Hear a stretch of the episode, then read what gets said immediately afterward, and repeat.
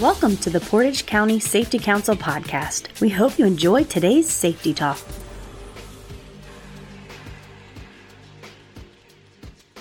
Anyone working in a cold environment may be at risk of cold stress.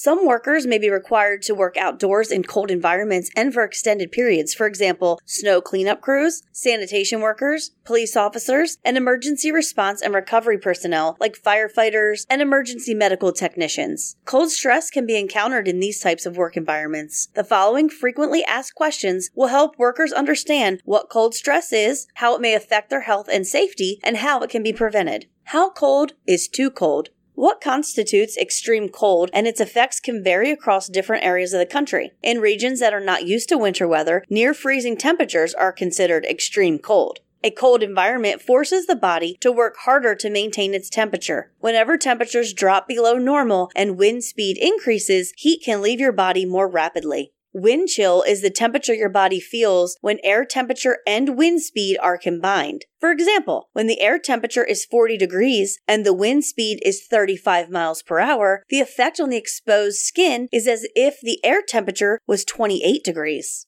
Cold stress occurs by driving down the skin temperature and eventually the internal body temperature or your core temperature. This may lead to serious health problems and may cause tissue damage and possibly death. In a cold environment, most of the body's energy is used to keep the internal core temperature warm. Over time, the body will begin to shift blood flow from the extremities, such as your hands, feet, arms, and legs, and outer skin to the core, such as your chest and abdomen. This shift allows the exposed skin and the extremities to cool rapidly and increases the risk of frostbite and hypothermia. Combine this scenario with exposure to a wet environment, and trench foot may also be a problem. Some of the risk factors that contribute to cold stress are wetness, dampness, dressing improperly, and exhaustion. Predisposing health conditions such as hypertension, hypothyroidism, diabetes, and poor physical conditioning.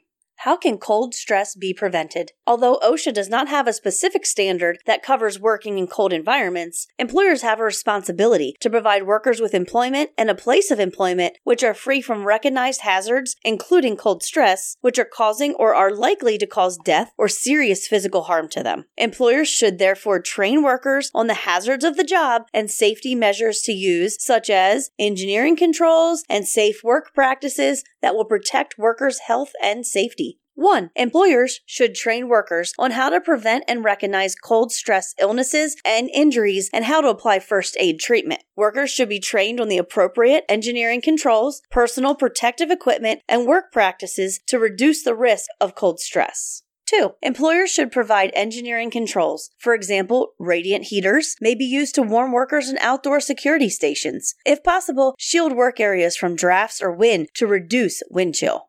3. Employers should use safe work practices. For example, it is easy to become dehydrated in cold weather. Employers, therefore, can provide plenty of warm, sweetened liquids to workers. Avoid alcoholic drinks. If possible, employers can schedule heavy work during the warmer part of the day. Employers can assign workers to tasks in pairs using the buddy system so that they can monitor each other for signs of cold stress. Workers can be allowed to interrupt their work if they are extremely uncomfortable. Employers should give workers frequent breaks in warm areas. Acclimate new workers and those returning after time away from work by gradually increasing their workload and allowing more frequent breaks in warm areas as they build up a tolerance for working in the cold environment. Safety measures such as these should be incorporated into the relevant health and safety plan for the workplace. 4. Dressing properly is extremely important to preventing cold stress. The type of fabric worn also makes a difference. Cotton loses its insulation value when it becomes wet. Wool, silk, and most synthetics, on the other hand, retain their insulation even when wet. The following are recommendations for working in cold environments. Wear at least three layers of loose fitting clothing. Layering provides better insulation. Do not wear tight fitting clothing an inner layer of wool, silk, or synthetic to keep moisture away from the body, a middle layer of wool or synthetic to provide insulation even when wet, and an outer wind and rain protection layer that allows